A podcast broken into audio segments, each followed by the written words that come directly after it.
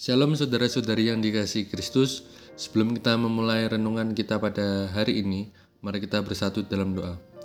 Tuhan terima kasih atas segala berkat dan segala hal yang telah kau berikan pada kami.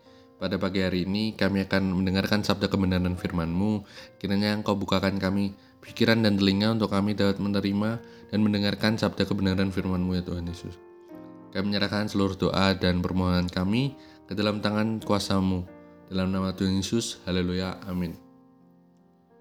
Judul renungan pada kali ini adalah Jemaat yang berkemenangan. Natsnya terambil dari 1 Korintus 12 ayat 12 sampai 31.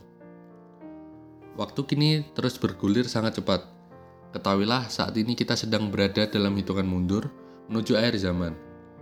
Layaknya seorang pelari di lintasan lomba, kita ini sudah berada di putaran terakhir perlombaan. Tinggal selangkah lagi kita mencapai garis finish. Inilah saatnya untuk meninggalkan segala sesuatu yang akan merintangi kecepatan lari kita dan meneruskan perlombaan yang diwajibkan bagi kita. Apa yang selama ini merintangi sehingga kita tidak melakukan apa yang menjadi kehendak Tuhan? Seringkali karena beban, penderitaan, berbagai alasan, kita menunda-nunda dan menangguhkan panggilan Tuhan dalam hidup kita. Padahal Tuhan telah memberikan kepada kita waktu atau kesempatan dan juga kemampuan.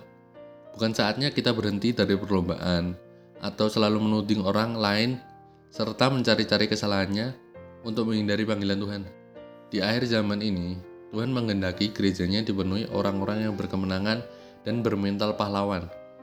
Bukan orang-orang yang kalah, lemah, dan mudah tergoncang karena keadaan dunia ini.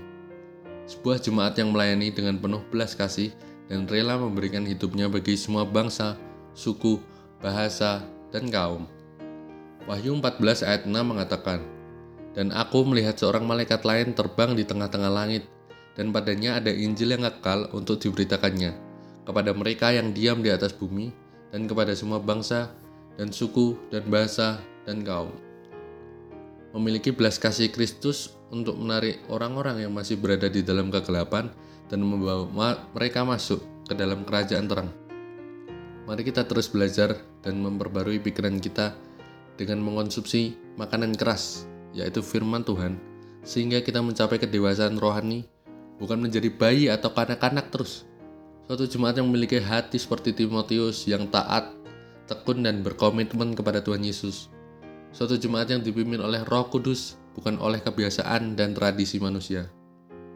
Kedatangan Tuhan sudah diambang pintu. Apakah kita masih mau menjadi orang-orang yang tertinggal? Sekian renungan pada hari ini. Tuhan Yesus memberkati.